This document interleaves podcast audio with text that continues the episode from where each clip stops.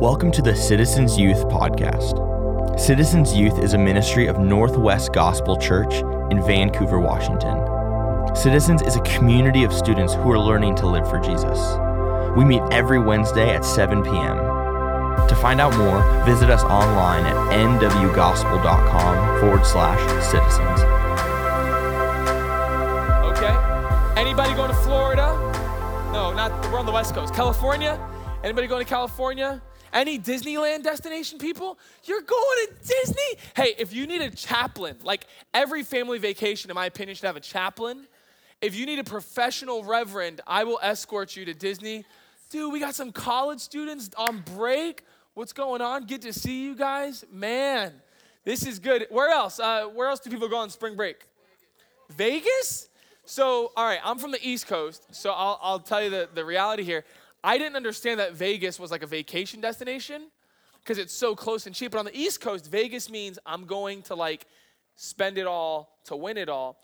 And so I remember the first time I came here, it was like five years ago, and there was like the seventh grade girl who said, Yeah, we're going to Vegas for spring break. I was like, Oh, you're for real.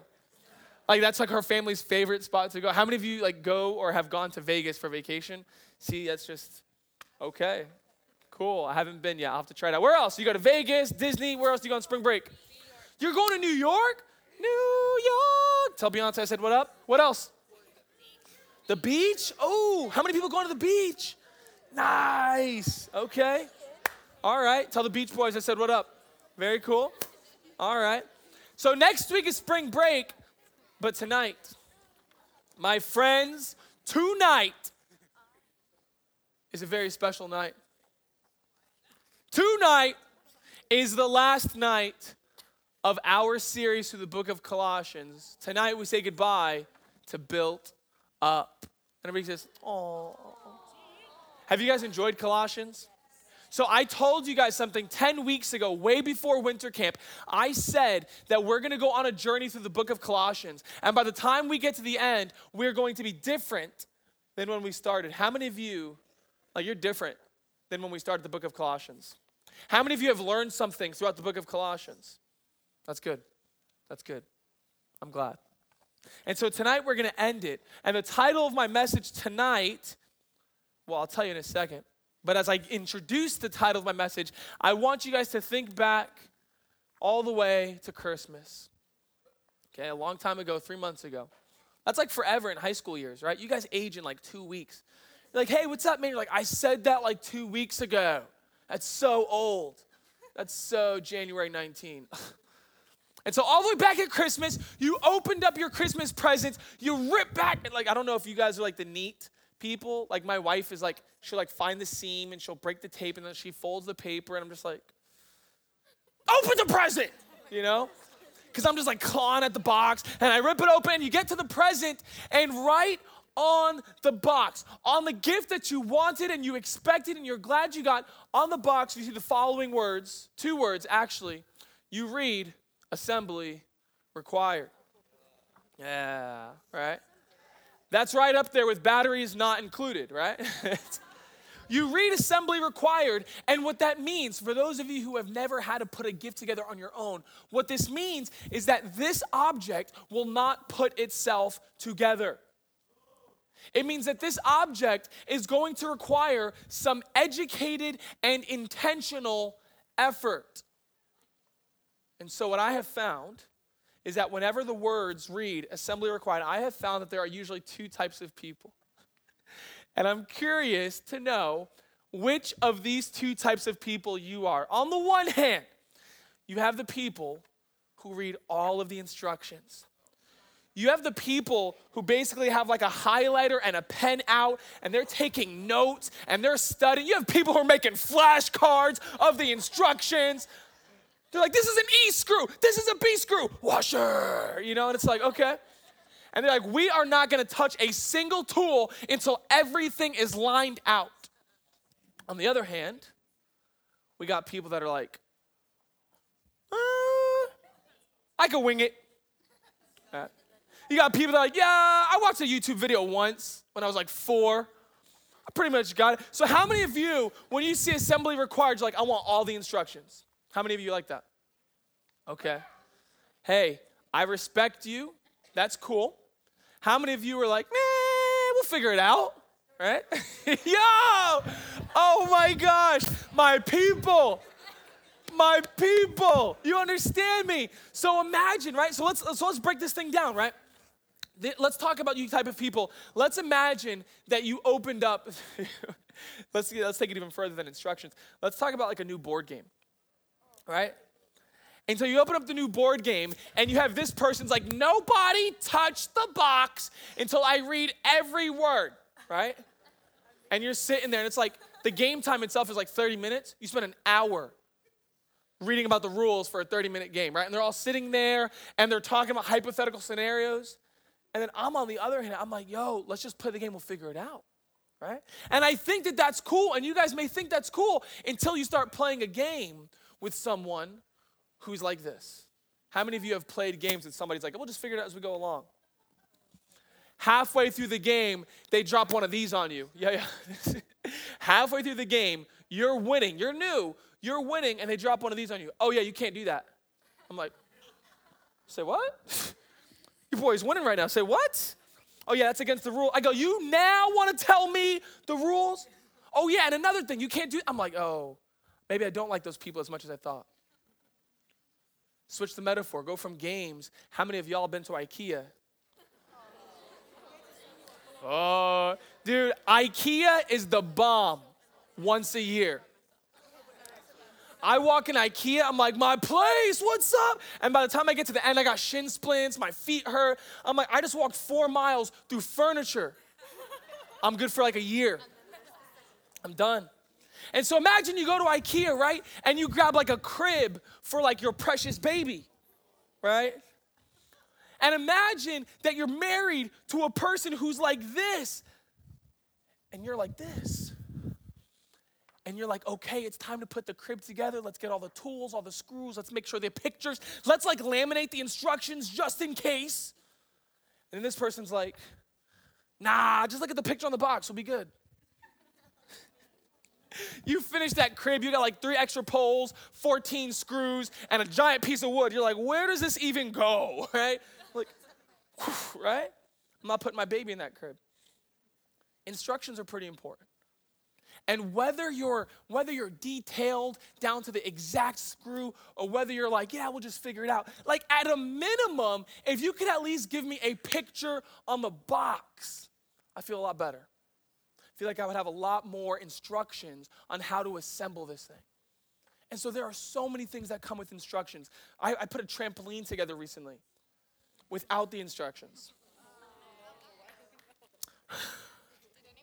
I lost the instructions. So I put that together. That was fun. Board games come with instructions, furniture comes with instructions, everything comes with instructions. But there are a few things that I think should come with instructions that don't.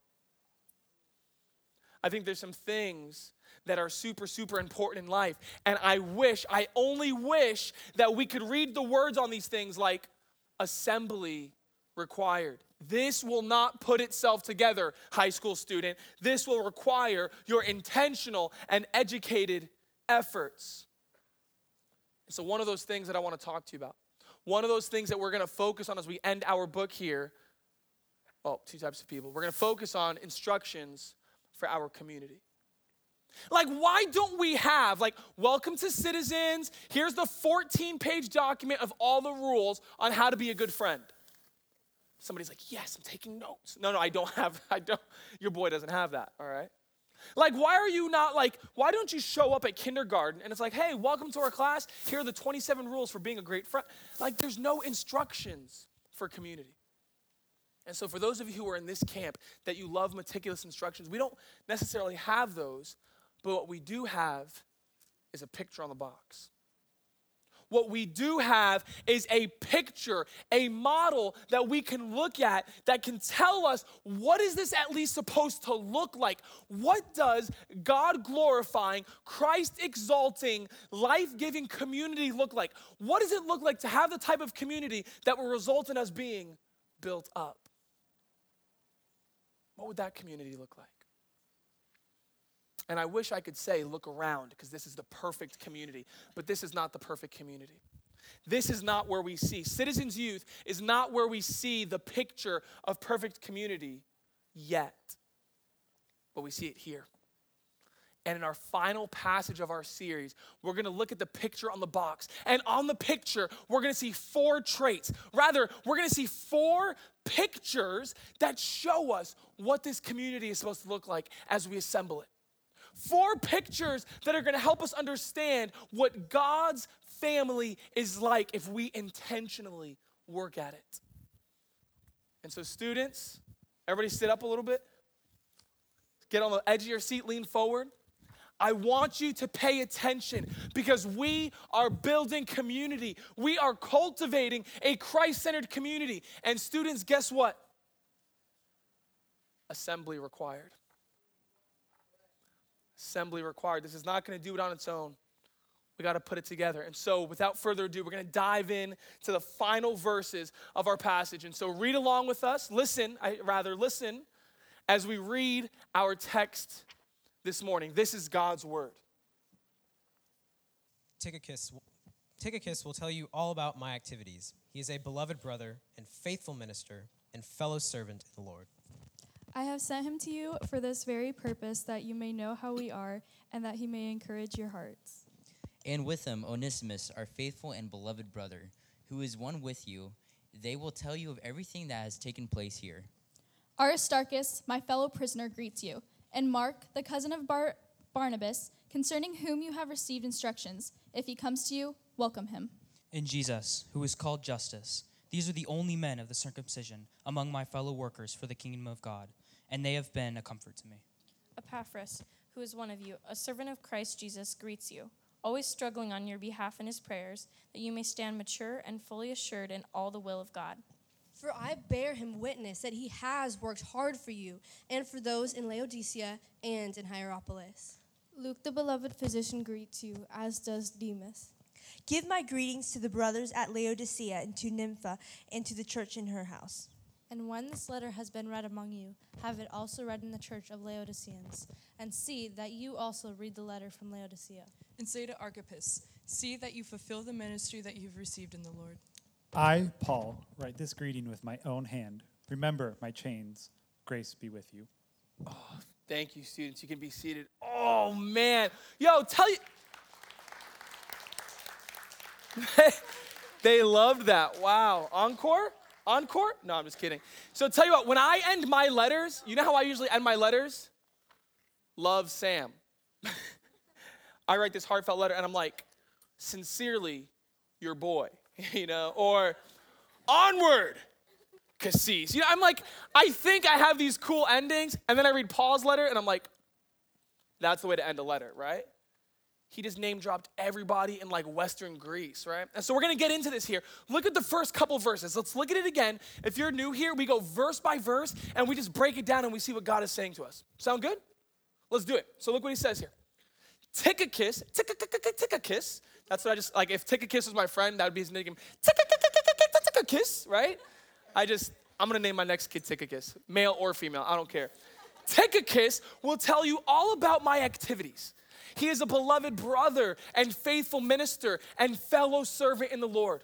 I have sent him to you for this very purpose, that you may know how we are and that he may encourage your hearts. And with him, Onesimus, Onesimus, our faithful and beloved brother, who is one of you. They will tell you of everything that has taken place here. Here we go. The first picture of God glorifying Christ life giving experience, the first picture we see is this. We see that our relationship with each other creates concern for each other. Let me say that again. Our relationship with each other creates concern for each other. As, I, as we read that letter, do you hear the concern that they have for each other? Did you hear it? These are people who are literally and genuinely concerned. They want to know how each other are doing. They care about the other person's well being. But here's the problem this is about 60 AD, there's no Twitter. There's no Instagram. There's no Snap Maps. There is nothing that can allow them to stay up to date on everybody's well being every day, all day, right? You guys take it for granted. You guys, I, I talked to some of you, you have friends that moved away in third grade to Hawaii, and like they're still your bestie. And when I was growing up, I was like, what? If you move away, it's like they're dead. Like you'll never see them again. And then, but like you guys are so connected. They didn't have that. They had no idea how someone was doing hundreds and hundreds and hundreds of miles away. And so, Paul, he's hundreds of miles away. The Colossians are like, man, Paul, is he dead? I have no idea how he's doing. And so, Paul sends them a letter, but he doesn't send it in the mail. He doesn't send it via FedEx. You're like, of course not. There was no FedEx. He doesn't send it through an impersonal carrier. He sends it through a friend. He sends it to a personal messenger so that that messenger can tell them, here is how Paul is doing. He's doing good. He's alive. He's in prison, which we'll get to, but he's doing good. He's still running the race. And so, as we see, this man, Paul, he went through all of this effort to send a letter. He sent a dude hundreds of miles away to carry a letter. Why? Because these people want to know how each other are doing. These are people that have concern for each other. And so we see here, he sends the letter, and look what it says I have sent him to you for this purpose, that you may know how we are. I, want you to know how I'm doing. Why? Because I know you care because I care about you. He says, uh, he says, my boy Tychicus, Tychicus, he's gonna tell you all about my activities. He's gonna tell you everything that has taken place here because you care. I want you to pay attention for a moment. Listen to this. Answer me this. What is something you care about? Think about it. Fortnite is not an answer. Think about it. Tell me, so everybody's like, yeah, I, what else is there, right? my dog, my bed, Fortnite, I don't know. Something that you care about, something that genuinely gets you pumped when you hear the news. What, what encourages your heart? What can lift your mood? What can cheer you up when you hear about it? What would it be? What would your parents have to tell you for you to make this face?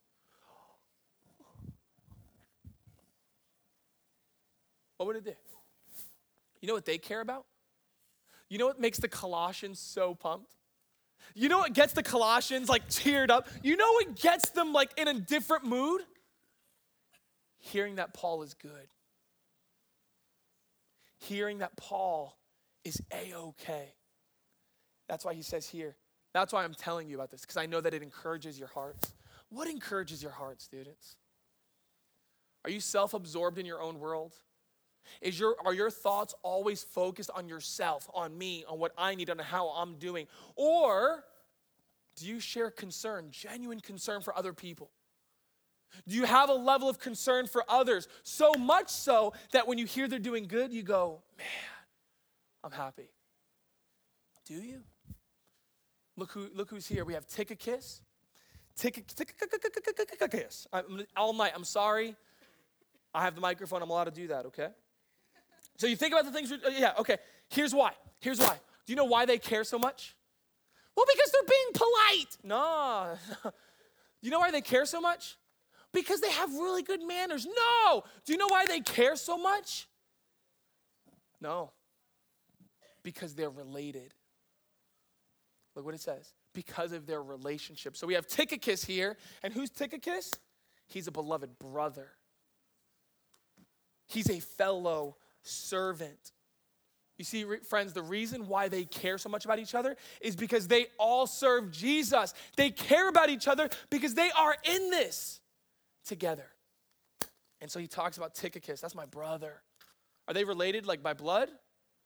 Are they like biological brothers? Come on, citizens, we know. We know a lot when we read brother, sister, spiritual fathers, when we read all that language in the New Testament, we know he's talking about the family of God, not the family of DNA. And so we're related in that we all serve Jesus. So he says, Tychicus is my brother. Look what else he says. And I know this guy, you may have forgotten about him because we talked about him last year, but he's back. He's actually the one carrying the letter. And his name, Onesimus. How many of you remember the story of Onesimus? Okay, not a lot of you. Let me put it this way How many of you remember the story of the runaway slave? Oh, that's the same dude. He ran away as a slave. He, he robbed his master blindly. Just so happened to run into your boy, Paul. Gets saved, repents, gets sent back to his master. And Paul is sending this letter back to his master, whose name is Philemon. And he says, Oh, guess what? Tychicus, he's my brother. So is Onesimus. He's one of you now. He's a Christian, which means he's in this. We are in this together. We all serve Jesus. And so, of course, there's concern for each other because our relationship with each other creates concern for each other. You see, students, when you serve Jesus with someone, there's a camaraderie. There's a bond that comes from being in the same family, serving the same Lord, same team, same family, same mission. Look around. Look, look around. Look, look, look at the people around you. We're in this together. You're like, oh no, those are just the people that show up to youth group. Nah, those are your family. We're in this together. And so our relationship with each other creates concern for each other. This is the first picture of this kind of community. And so here's what this means for you 16 year old, 17 year old, 13 year old, 14 year old. Here's what this means for you it means that we must care how each other are doing. This means that we need to be a community that when we talk to each other, we get beyond the surface right? Hey, how you doing? Good. Oh yeah, did you hear about hear about sports? Yeah, crazy, huh? Yeah. See ya. I remember I had a friend in high school and we all made fun of him mercilessly because we, we said he was the dude that watched Sports Center for like 15 minutes just to see highlights, just to be able to say something the next day. he'd like, he'd be like, hey guys, you that slam dunk? Oh my gosh, it was so crazy, huh? And we're like, dude, you're trying so hard to just have like surface conversation. Is that what this community should be like? No, it shouldn't. Our relationship with each other should create concern for each other. So I'm so concerned for Levi that I'm gonna go beyond the surface. I'm gonna go behind, beyond the sports, beyond the weather, and I'm gonna ask him this question. And you all would do well to ask this question to each other How are you? Like for real. Sam, so good to see. Like, how you doing? Like for real though. Morgan, bro, dude, you're doing a lot, man. You're serving, you got work, your school. How you doing? Like, like, for real. And the conversation that ensues after that question, that's where we're getting started. That's genuine community.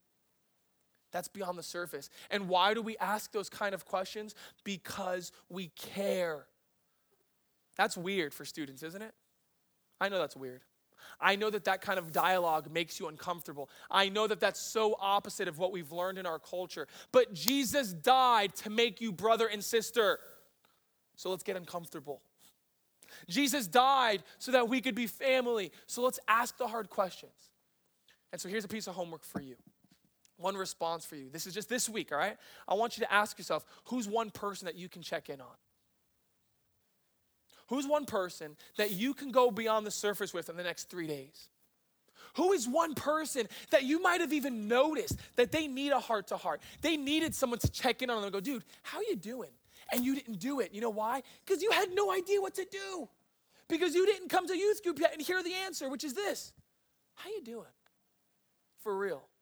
And they go, uh, honestly, I don't know.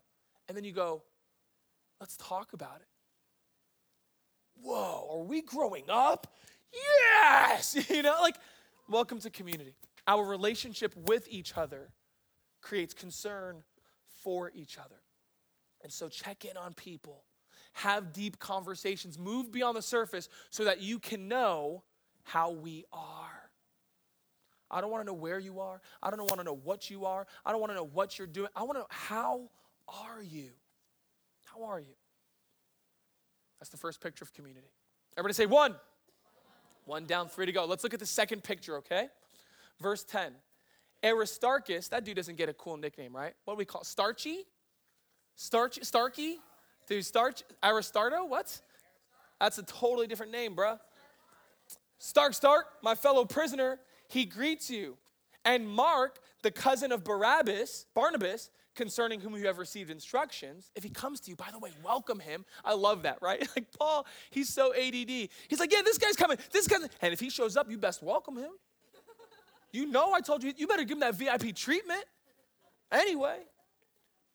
And Jesus, who by the way, he doesn't go by Jesus anymore because, like, ah, too soon. So he changed his name to Justus, you know? And so these are the only men of the circumcision among my fellow workers for the kingdom of God, and they have been a comfort to me. Paul's rolling deep, huh? Paul's in prison. He's got fellow prisoners. You know, like ride or die? He's doing a lot of dying lately, and he's got them. This is his squad. And what does he say about his squad? We learn this. This is the picture. We learn that we can provide comfort in the midst of the conflict. we, as this community, we can provide comfort even in the midst of the conflict. Here's what you have to understand if you're a Christian, you are in what he calls the kingdom of God, okay? And if you're in the kingdom of God, that means that there's a conflict because the kingdom of God is at war with the kingdom of darkness. And so Jesus comes into enemy territory. He comes into the devil's house on his turf and he says, Good news, the kingdom of God is here. You got some competition for the souls of mankind. And for the rest of history, the kingdom of God is waging war against the kingdom of darkness. And it may look like it's in a battle, but it's not because it's rigged. The ending's already written. Jesus wins our next sermon series, you'll see it on the back of your notes. We're finishing up Tale of Two Kingdoms. And for four weeks, we're going to talk about what this looks like, how the kingdom of God is overcoming the kingdom of darkness. But if you're a Christian, welcome to the conflict. If you're living in the kingdom of God, you're engaged in a conflict. Every day, you're learning what it looks like to stand for your faith. You're learning what it looks like to hold to your convictions. You're learning what it looks like to live for Jesus. But not only are you in the kingdom of God, look what he calls us. He says, Your fellow workers for the kingdom. Not only are you sweating by living in the kingdom, but we're exerting energy by trying to advance the message. We're spreading the gospel. We're calling people to come into the kingdom. Everywhere we go, we are engaged in this conflict. Look around. Again, look around. Your fellow Christians, I don't care the, what their face looks like. I don't care how much makeup they have on. I don't care what their smile looks like. They are engaged in this conflict and it will take its toll. It takes its toll. You guys are in Rome, but you're not Romans. You're in the world, but you're not of the world. You're surrounded by people who live and embody the kingdom of darkness, and you're trying to just stand and live out what you believe. That will take its toll. It's like this it's like war. And when you're in a war, Discouragement is not uncommon. Exhaustion is not uncommon. Becoming disappointed is not uncommon. These are very common experiences, especially when you're on the front lines of ministry. Students, welcome to the conflict. This is what our mission is like. Living for Jesus is war, and it's hard. It's hard. And so, my question for you as you look around, as you, as you all know how hard it is to live for Jesus in this war, my question to you is this How do you treat each other in the midst of the conflict? You know that your sister is at war. You know that your brother is exhausted. You know that your friend is being tempted to fall. You know that your cousin is feeling like he can't go any further. How do you treat them? You know it's taking its toll on them. You know they're at war. So, how do you treat them? You know how Paul's squad treated him? Super sarcastic, and they bullied him and they always cut him down because it's funny. Really? How did Paul's friends treat him? Well, they made really sarcastic comments about him and they subtweeted him. They sent him really mean texts, but you know, he understands because he's a bro. no. You know how Paul's squad treated him? They have been a comfort to me. Paul says this. He says, You know what my friends are like? you know what my friends are like? When I'm in the presence of my friends, it's like I get to take a break from the pain. When I hang out in the company of my friends, it's like I get to take a pause from the conflict. It's like I get to step into a shelter from the storm. And instead of being out in the cold, it's like I get to come near a fire. And their relationship to me is like a comfort. Are you a comfort? Do people say that about you? Dude, I love hanging out to, with Kyle. He is a comfort to me. I'm at war. The entire world is against me. But when I hang out with Kyle, I'm reminded of the joy and the camaraderie that comes with being in the family of God. Are we a comfort to each other? Is our presence and company a rest from the conflict? Or, on the other hand, are you the kind of person that when somebody comes into your presence, they have to strap up and suit up one more time for another round? Are you the kind of person that when you walk into the room, people go, Here we go, it's time for another fight? And not fight physically, I mean, another fight to just stand, another fight to put on, another fight to just have to defend myself. What kind of person are you? This is why on Wednesday nights, this is why in our community at Citizens, we have zero I say zero tolerance for the kind of behavior that opposes comfort. I have zero tolerance for sarcasm, negativity, bullying, cattiness. You know why? Because we get enough of that in the world. And I know your friend is laughing when you're doing that to him, but on the inside, he's not. That's not cool, bro. That's not cool, chick. We get enough of that in the world. What if Wednesday nights could be a place where it's a shelter from the storm? What if Wednesday night could come and be a place where I can honestly be myself and I don't have to worry about being made fun of? What if Wednesday nights could be a place where when I step into this place, it's safe and not just, oh, it's a safe place because we make fun of that phrase. No, like legitimately, it's safe. And these people are a comfort to me. That's hard. That's hard. And people who say that's not cool and they make fun of that, you know why? It's because they're immature and they're losers. They are. They're losing at life because they have not learned the secret of life companionship, camaraderie, unity, friendship, more than friends, brothers, sisters. What kind of person are you? What kind of person are you? This is, this is what God's family is to look like. We're a comfort to each other, even in the midst of the conflict. That's the second picture. Okay? Everybody say two. Two down, Two to go. Let's look at the next picture, okay? Verse 12. Epaphras, what are we calling this dude? Pappy? Paphras? Hey, yo, Paps. It's just, I don't know. It's not a cool one. Epap, E? Epop! Epop, who is one of you. Like he's literally, he's one of you. He's a Colossian. He's from your region. He grew up on your block. Epaphras, who is one of you, a servant of Christ Jesus, he greets you always struggling on your behalf in his prayers, that you may stand mature and fully assured in all the will of God. For I bear him witness that he has worked hard for you and for those in Laodicea and in Hierapolis. So here we go. We're looking at this third picture, and what we see is this God uses the people around us to accomplish his plan for us. One more time, look around. Look around, look around.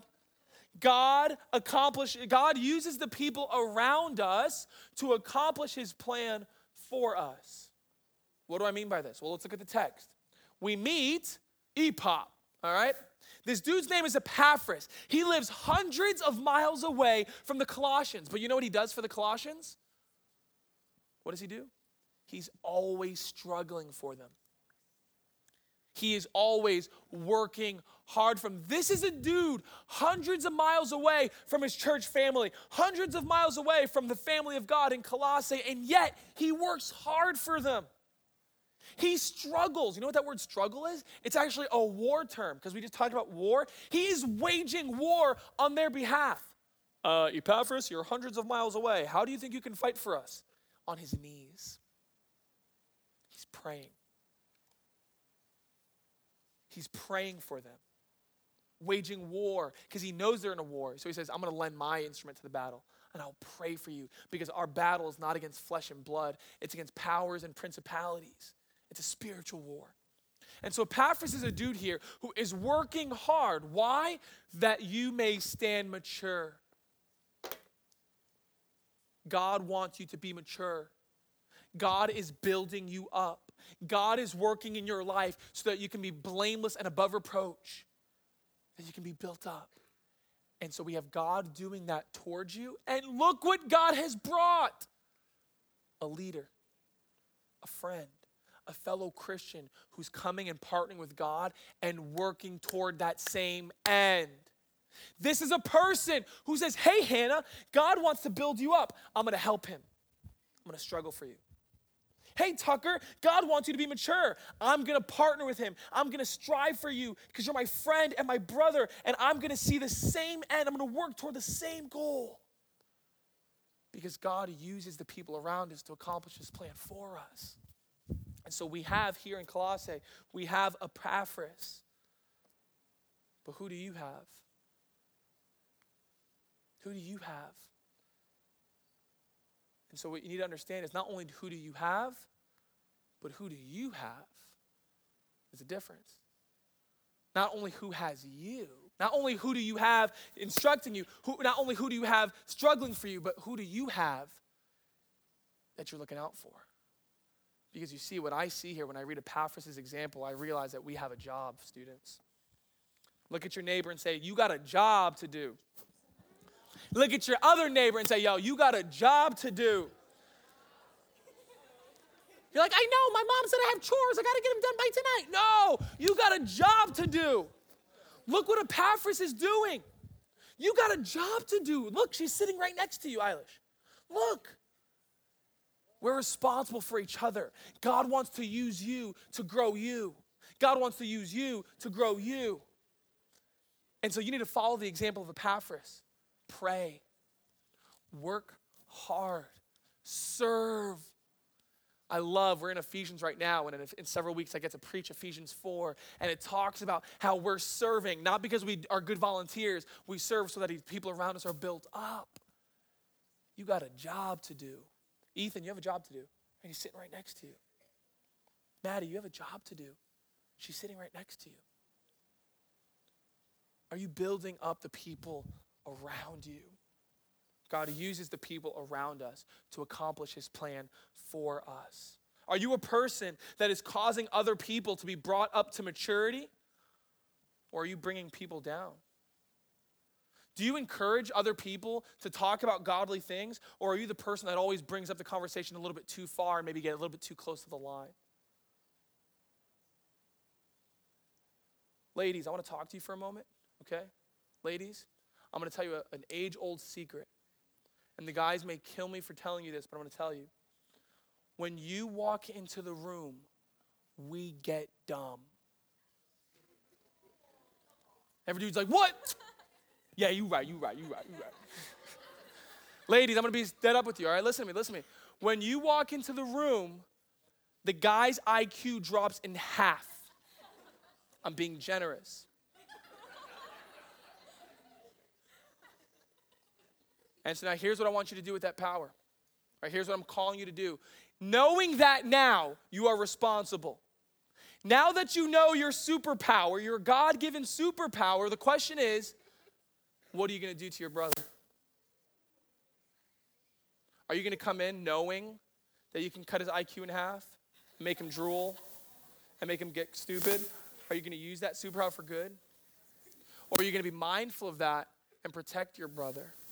Okay? Dudes, I'm going to tell you a secret.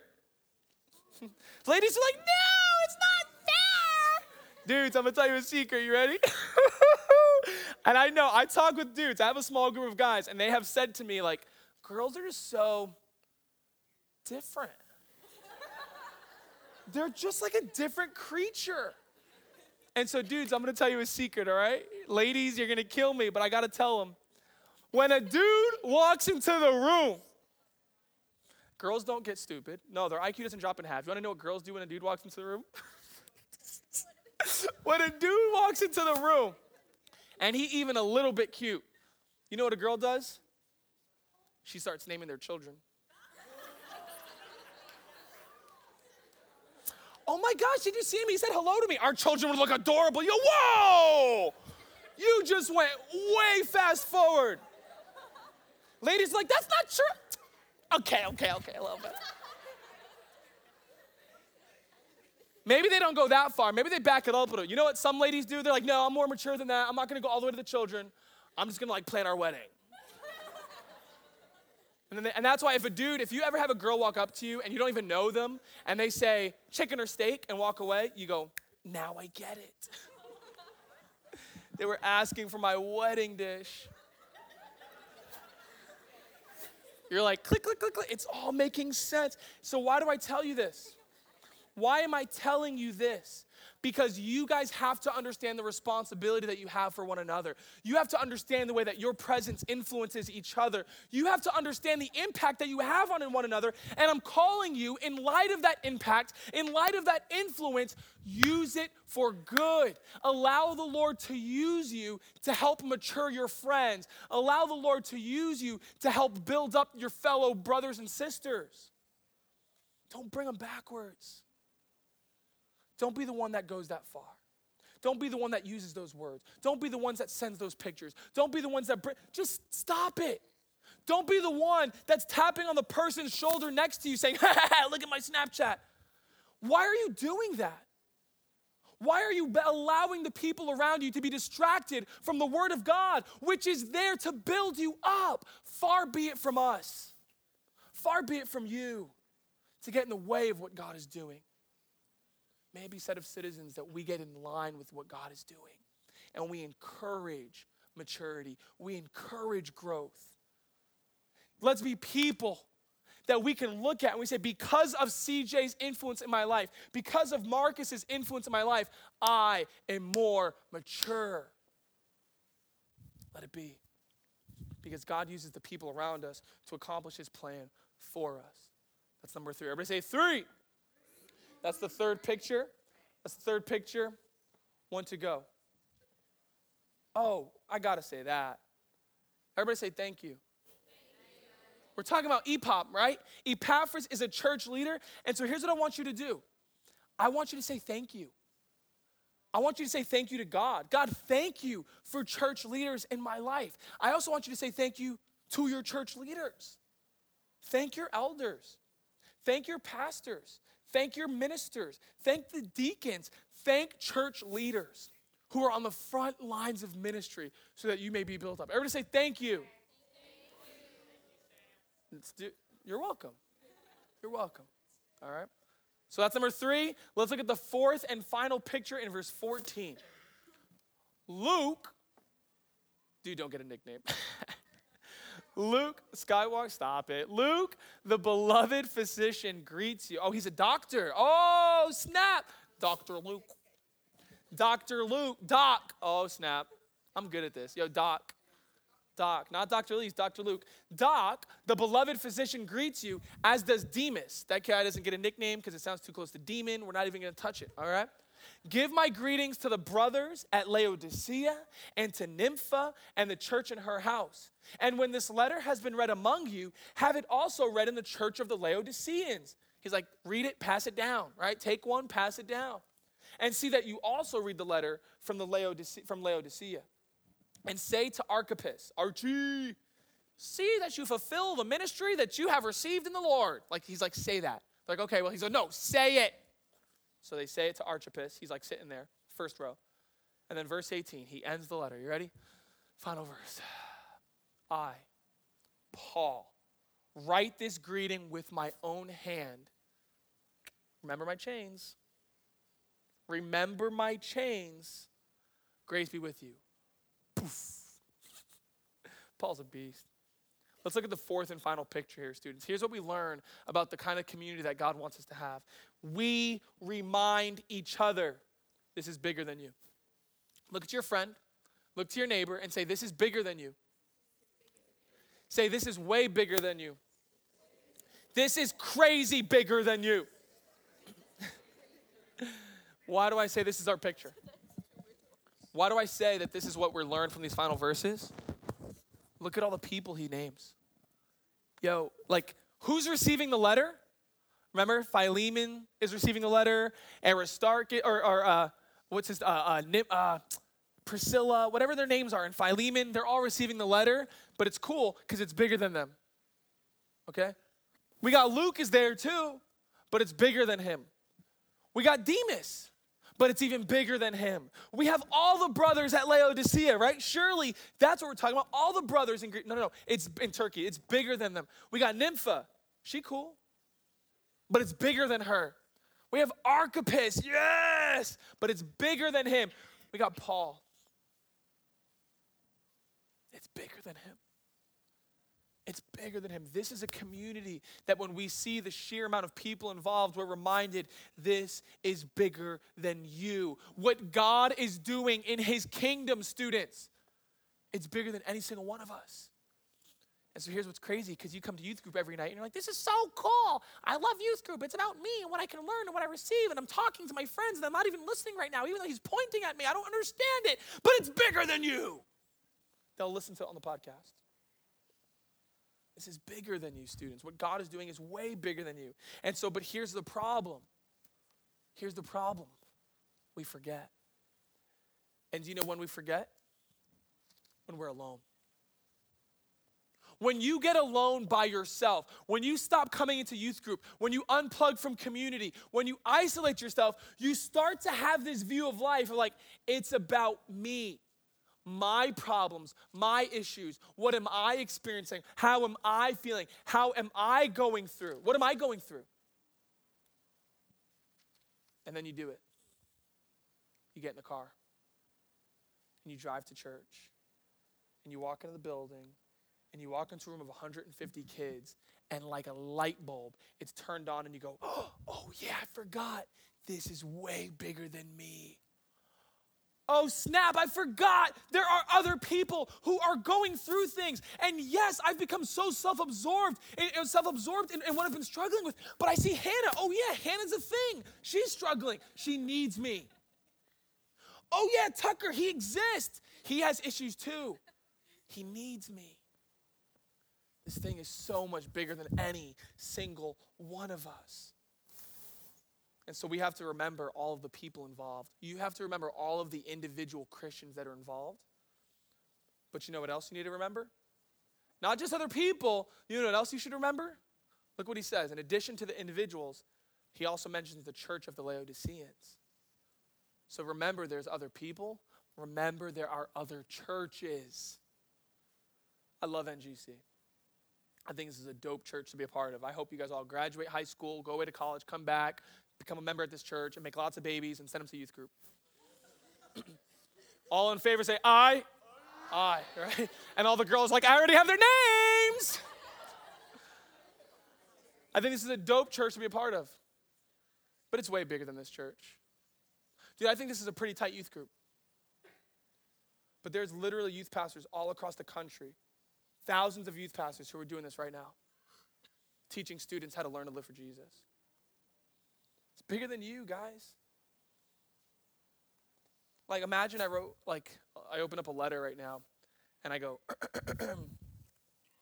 Dear citizens youth, my beloved brothers and sisters in the Lord, I greet you all the way from Canada. In addition, I was hanging out with the Christians in China and they say, What up? I also was FaceTiming with the believers in Budapest and they say, Hey. The brothers and sisters in Russia say, Greetings, da. And I just start going off. And you hear about all these Christians and you go, oh, yeah, this is bigger than me. God has his people everywhere. He has put them in my life, He is using them for me. And in response, we all say, thank God for God's people. Say it with me. Thank God for God's people. Now say it like you're not clones and drones. Read it for yourself. Ready? One, two, three. Thank God for God's people. God has given us his people. We are his people. And so we remember the other individuals. We remember the other churches. We thank God for them. But as we end here, I want you to remember one more thing. I want you to remember one more thing. And he says it in the last verse. remember my chains. This dude's not talking about his necklaces. This dude's not talking about his two chains, silver and gold. He says, Remember my chains. Remember the fact that I am in shackles. Remember, Jacob, that there are people on the other side of the globe. There are people even on our side of the globe who are giving up their very lives, who are willingly embracing their deaths to spread the gospel of Jesus Christ. Remember them. As you're sitting in your cushy black chair, listening to the Bible in a safe building with security guards and everything, while you worship freely and raise your hands, while you have 17 Bibles at home, remember there are people dying for this. Remember them. Pray for them. And as you remember those people, you're going oh, yeah, this is way bigger than me. You know who you should remember? Paul's dead. You can remember him if you want. RIP. But I'm going to see him in heaven. You know who you could remember? Remember Zach Wable. Remember Wable, my friend Wable, missionary to a undisclosed country in Africa? And he came to the academy, he's spoken here, and he talks about how he's going to a country where there are currently dozens of former pastors enslaved in shipping containers. So that because they were when they were in prison, they were converting their fellow prisoners. And so they said, That's it. You're in solitary confinement. And for the last seven years, they've been in shipping containers. Remember him. He's going there willingly. I just got a message from him today. He's leaving April 13th. Remember him. Pray for him. Remember that this is bigger than you. And you know what? We're actually going to do something tangible. We're going to remember him in our prayers, and we're going to remember him in other ways. Because when Zach was here, I forget who it was. It may have been your sister, but somebody in the academy asked him, like, what's your biggest need over there? And he thought about it, and he goes, I need shoes. We go, what? Why? He says, because when a pair of shoes breaks, you don't go to the shoe store. And he's like, oh, you can't order on Amazon. you know what you do? They have a shoe store, which is basically a bunch of secondhand shoes that have been shipped from America, and there's one big mountain and there's no matching pairs. And you grab two and you try to find at least two different shoes of the same size. And so he's got a 10 and a half on his left foot and a 13 on his right foot. And the dude's balling like a beast. And so when he said that, I was like, let's take an offering. So we're going to do that. He's leaving in a few weeks. We're going to take an offering, okay? And we're going to respond right now. We're going to respond. We're going to pray. We're going to take an offering. And we'll do it again next week. In case you're not prepared to give, I want you to bring a gift. Any gift that you want, bring a gift, put it in the bucket. We're going to buy Zach Wable some basketball shoes. Who knows? Maybe we'll raise enough money, we'll buy him two. You guys want, do you guys want to do that? Like, do you want to send him a pair of sneakers as a way of saying, like, bro, we remember you? Let's do it. Let's do it. And so here's how we're going to respond tonight. Ushers, you can get ready. You can come and give. And, and what we'll do is this Max, you can play a little bit of your ding ding ding ding thing. And, uh, and so we're going to take an offering. And, and, and, and, and even before, before we do the offering here, before we do the offering, I want you to get in groups of two or three people. And for the next two minutes, I want you to pray this powerful prayer. You ready? Eyes up here, eyes up here. We're not done yet. Look, look, look. Here's the prayer you're going to pray. Thank God for God's people. It's that simple. And so take a few moments, thank God for the people around you and in your life. You're going to pray, we're going to take offering, and we're going to go home. And that concludes our series in Colossians.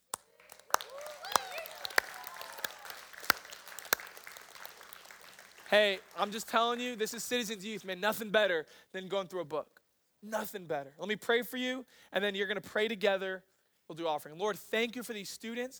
Thank you that you have changed our lives as a result of this book. And so, Lord, now as we pray prayers of thanksgiving for your people, um, speak to us, pray through us, um, bless our giving and our offering. Lord, would you be pleased by that as we remember our friend Zach Wable? Lord, we love you and we thank you. In Jesus' name, amen. And then turn to the person next to you, pray for a few moments, and we'll take offerings in, in a couple moments.